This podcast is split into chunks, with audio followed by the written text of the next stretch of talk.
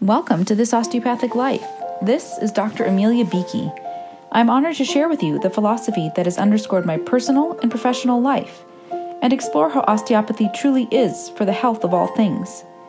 I see these principles in action every day in my varied roles as physician, parent, athlete, writer, musician, coach, and entrepreneur, and hope they will light the way for the path to your best health.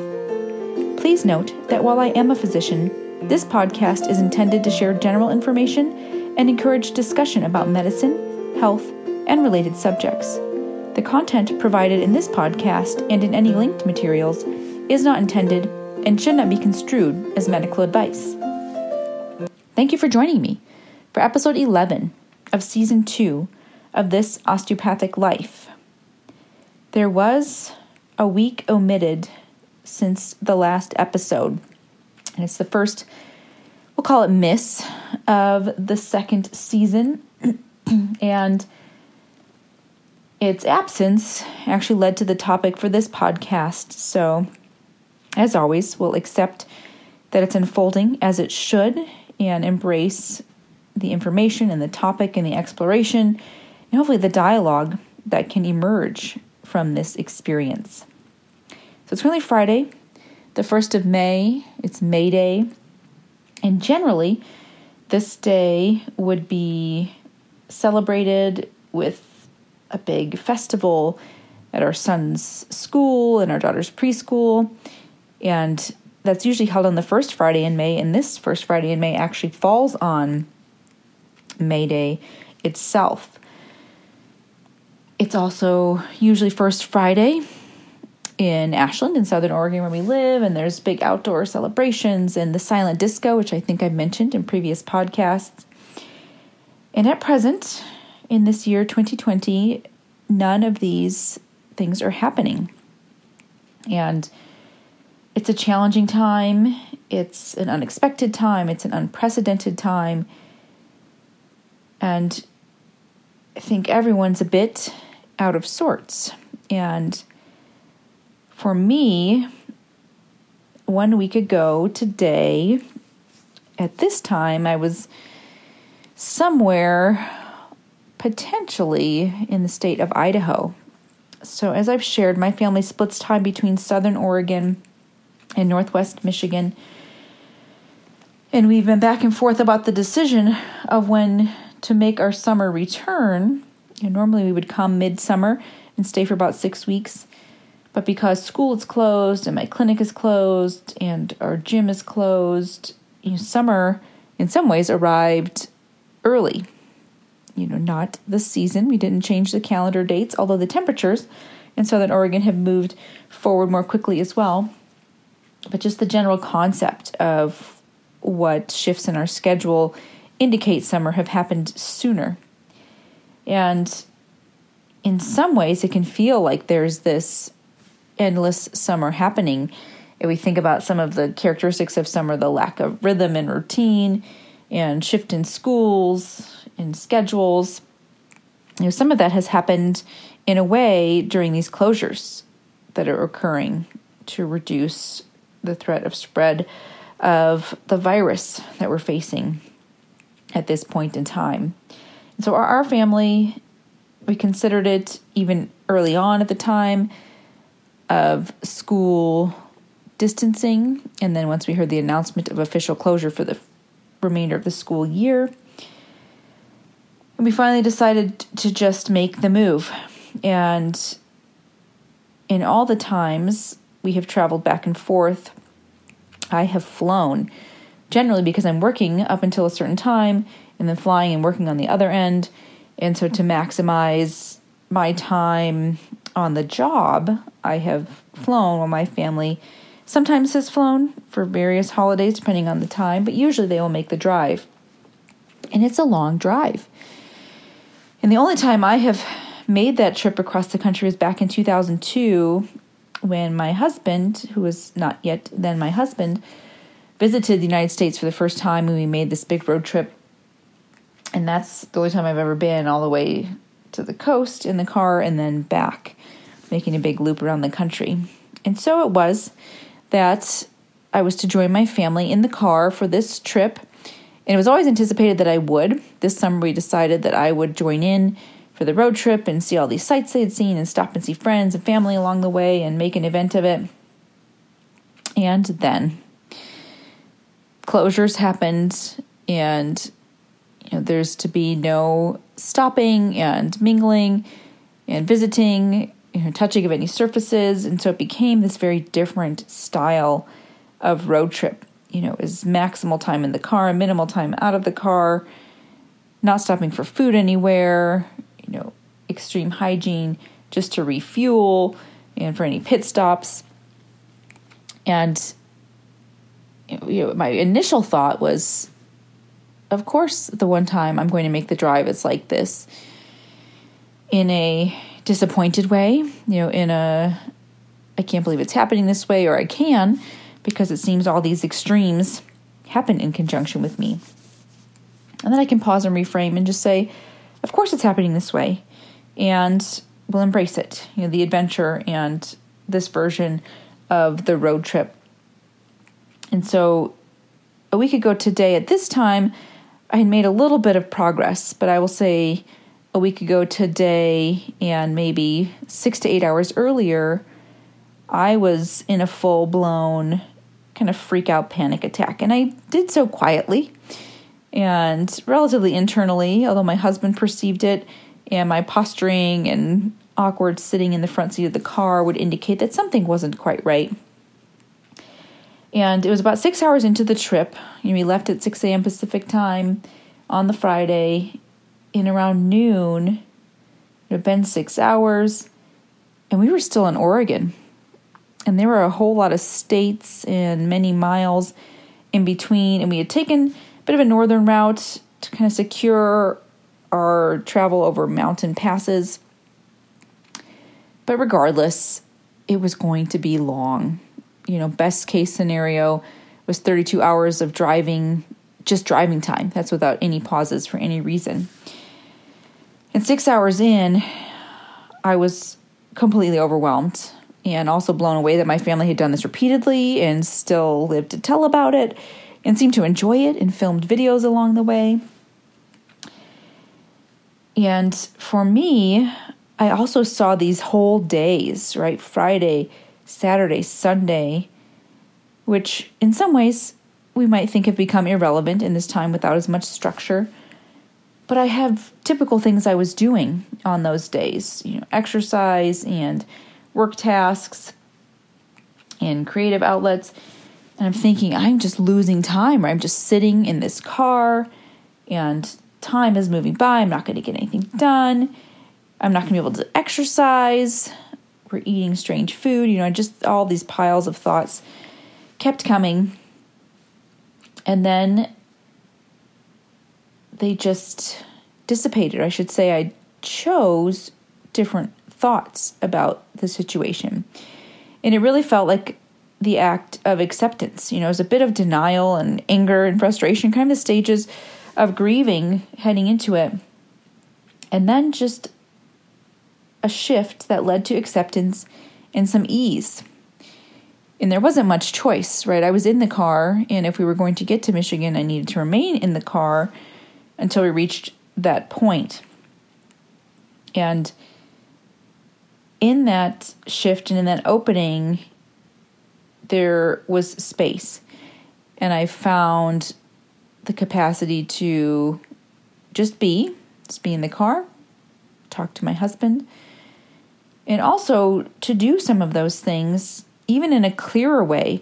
So, because I was simply in the car and that was, you know, there was no other distraction really for what to do, I was able to get some tasks done that I was working on for a friend, for a colleague, and then I really started to open up this creative space for some writing that I've been meaning to do and just never found the way. Because at home I had a number of tasks in different meetings and there's always something around the house to do.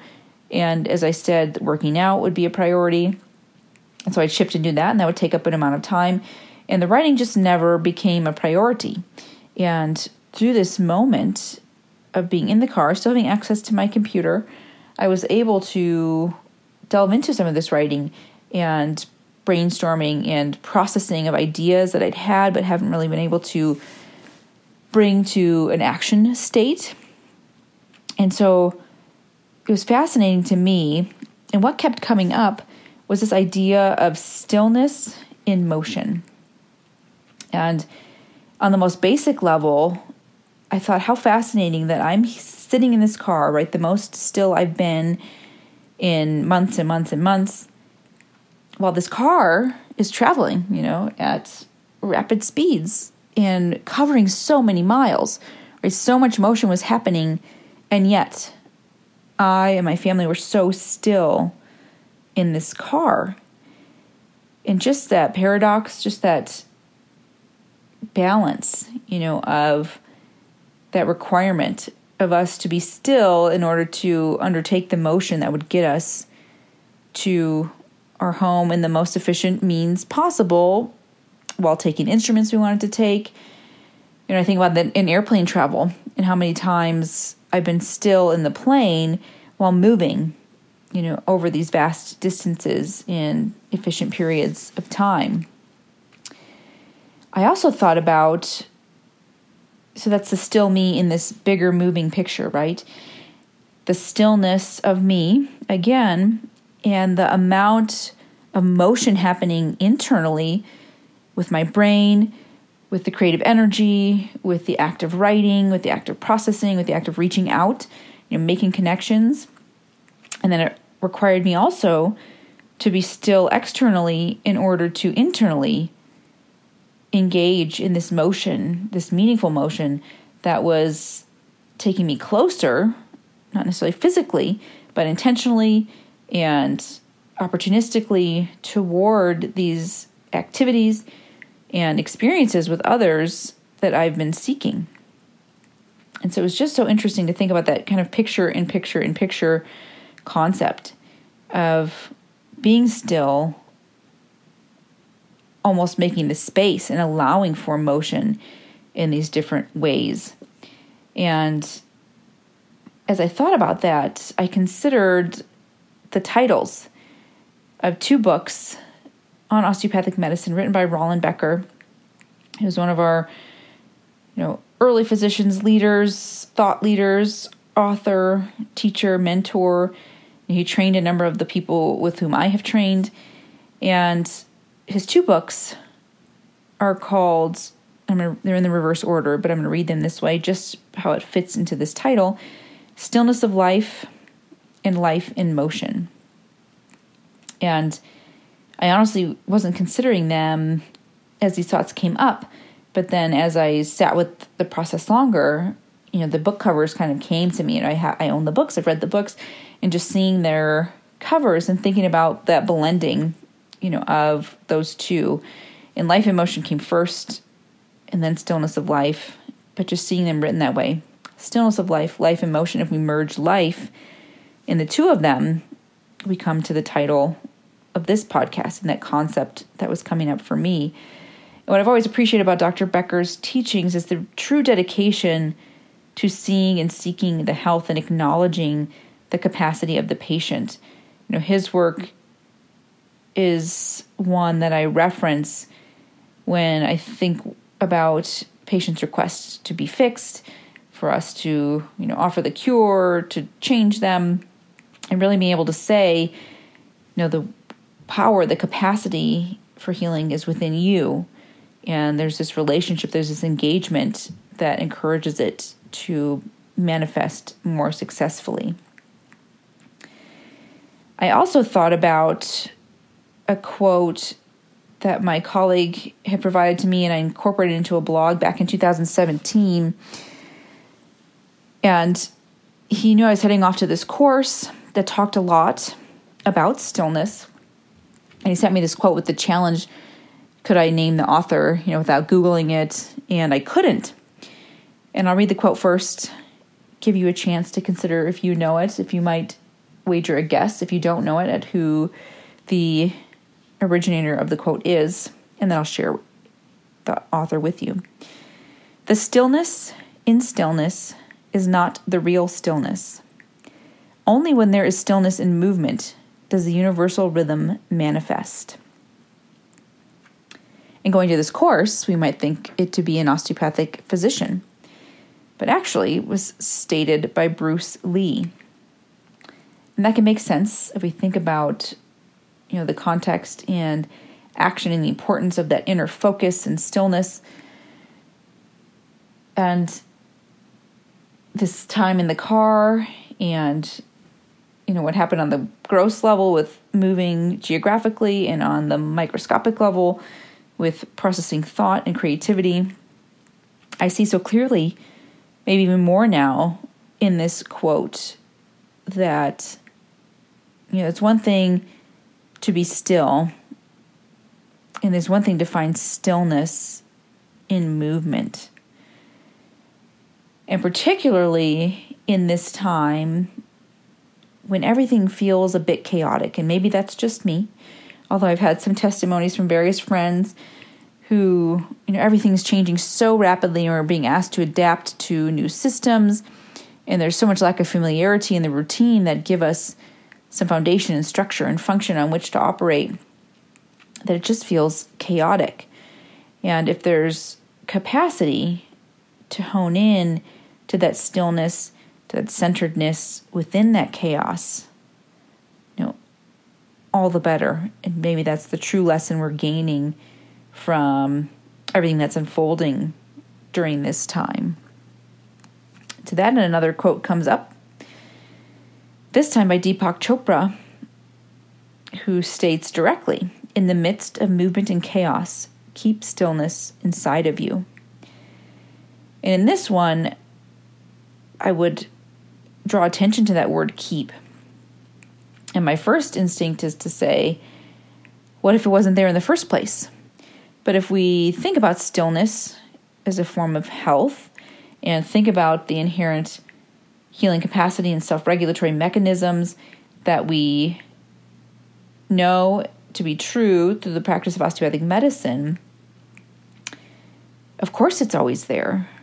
And it is a matter of keeping it, keeping awareness of it, nurturing it to allow, you know, thinking about stoking the fire of stillness or of health within to not die down, you know, not to be lost, not to be ignored, not to be kind of lost in the shuffle, buried under all the other distractions and noise.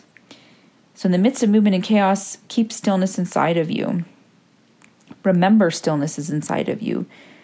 Acknowledge stillness is inside of you.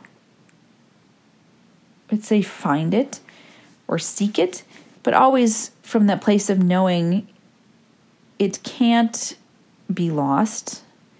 You know, it's this energy that can't be changed, but it can be ignored. You know, again, it can be neglected, it can be buried, it can be shifted but it's there. And so remembering that, holding that attention and intention can be so helpful. Then there are two from Eckhart Tolle. Stillness is where creativity and solutions to problems are found.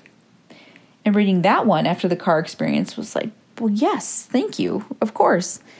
That's what happened. You know, that's where that stillness allowed for space for me to tap into ideas that were always there, right? And just in that last quote, the stillness was always inside of me, but actually sitting with it, being with it, surrendering to it. And there was a surrender, there was a struggle. As I said, those first six hours, I couldn't fathom, you know, how this would possibly be a successful journey. But then by the end of it, it's almost like, okay, I could do more time in the car because so much good was happening, you know, mentally and and even physically, you know, the rest piece, sitting in the car, probably not so great, but just that idea of allowing my body to rest. As I mentioned, I go toward exercises and outlets, and in times like this where there's less structure, you know, I'll tend to overcompensate with that movement. The other from Eckhart Tolle gets a little more esoteric perhaps. Stillness is the only thing in this world that has no form, but then it really is not a thing and is not of this world. And that is an interesting one as we think about stillness within and stillness externally in that continuum of us and the universe, us within the universe, us as an indistinguishable part of the universe, and seeing that common thread, you know, of stillness, but not being able to draw it out or even describe it perhaps very effectively.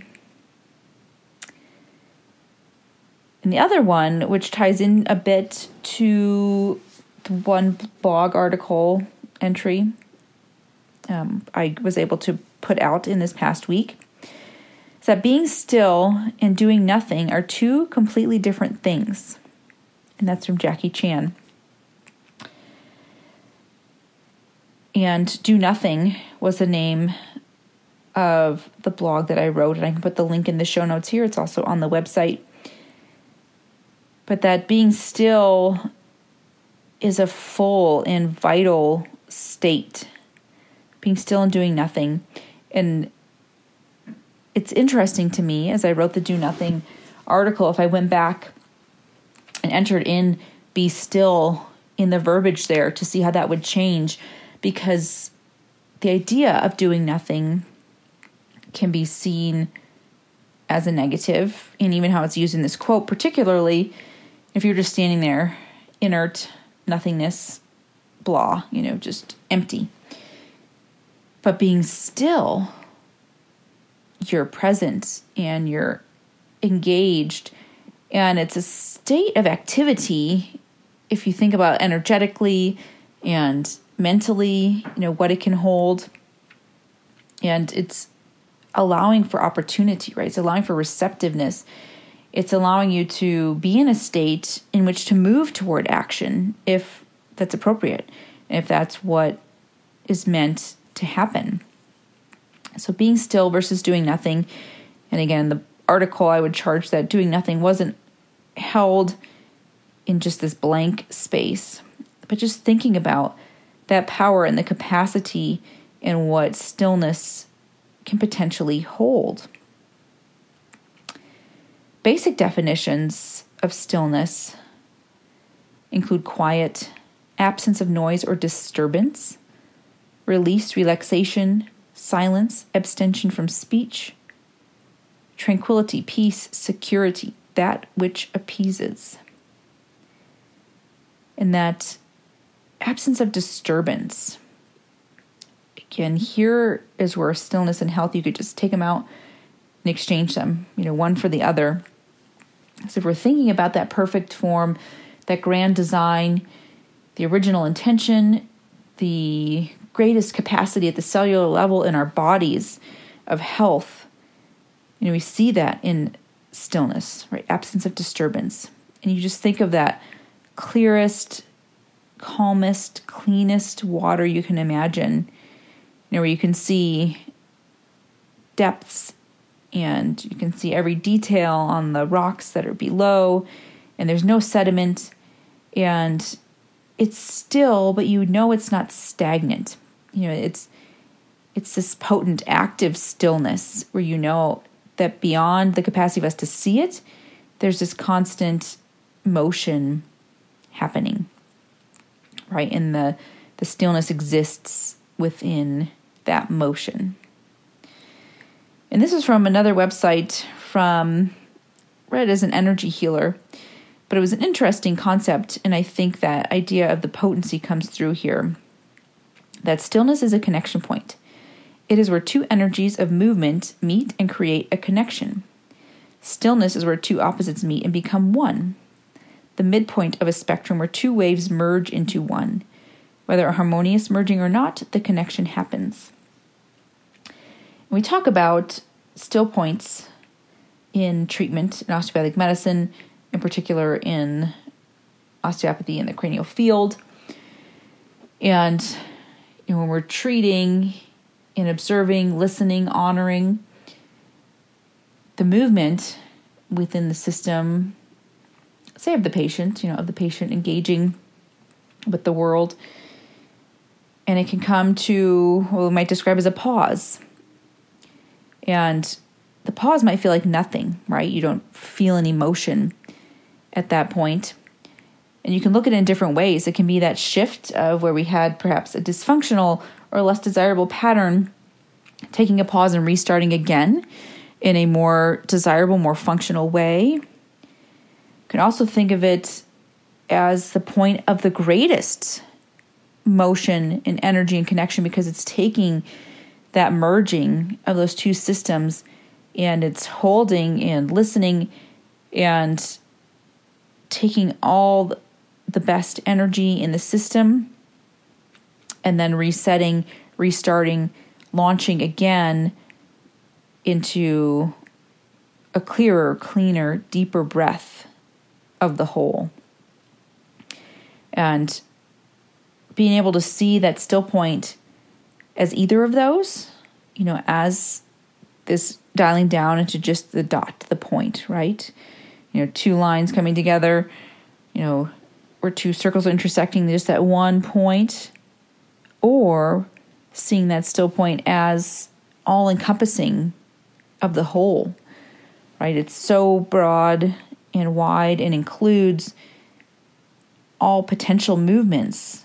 You know, there's so much energy in there that can then be redirected, that the body has the capacity to shift and manifest in the fuller expression, the clearer expression of health and wholeness. As an interesting side note, as I was looking at still point in different concepts and different expressions, it came up as the name of a practice, you know, for osteopathic physicians or international osteopaths. Maybe the most popular. You know, I didn't do an evaluation to see what other choices there were, but still point osteopathy, osteopathic medicine came up repeatedly, filled a whole page of search results, which was fascinating to me. And I would love to, and I may connect with the different owners of these practices and see what their interpretation of stillness and still point might be. And perhaps create a discussion about the idea of stillness in motion and the idea of stillness as perhaps the greatest expression of health. Considering that we often think of movement as health for the body, moving well, moving often, moving responsibly, moving for transport, moving for connection, moving for our livelihood, you know, moving in meaningful ways, moving in restful ways.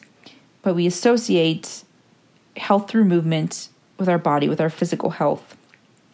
In fact, that's the subtext I used for a recent YouTube channel that I've created to be able to reach out to patients in this time when I can't work with them one on one in person. Stillness, on the other hand, can be most therapeutic for perhaps the mind and the spirit and potentially the body as well. You know, there are merits again in that pause, in that restful state for recovery purposes, but more so the impact, the efficacy, the potency of stillness for mental and spiritual health can be so great. And again, it's not still nothing blank pause. It's still in stillness with this capacity for hearing ourselves, you know, listening within being receptive externally, and with stillness, also having a little more discernment. You know, if we're moving so quickly all the time, we don't necessarily have the chance to filter or to truly view and consider in a way that might be as meaningful for us. But in this place of stillness, we can be more contemplative and more critical in a positive way to say, is this appropriate? Is this the best choice? What do I think about this? How would I change it? What would I shift? You know, stillness grants us that capacity. So, here for this episode, one week later than anticipated, I did consider recording a podcast in the car, and that just didn't come to fruition, didn't seem practical. But I'm back where the podcast began. Back in Northwest Michigan, you know, we're moving into a new season, the month of May, and the promise that spring can bring. And just being appreciative and acknowledging the importance of finding stillness and motion and what that can truly mean for the health of all things. This is Dr. Millie Beakey with This Osteopathic Life. Thank you for listening.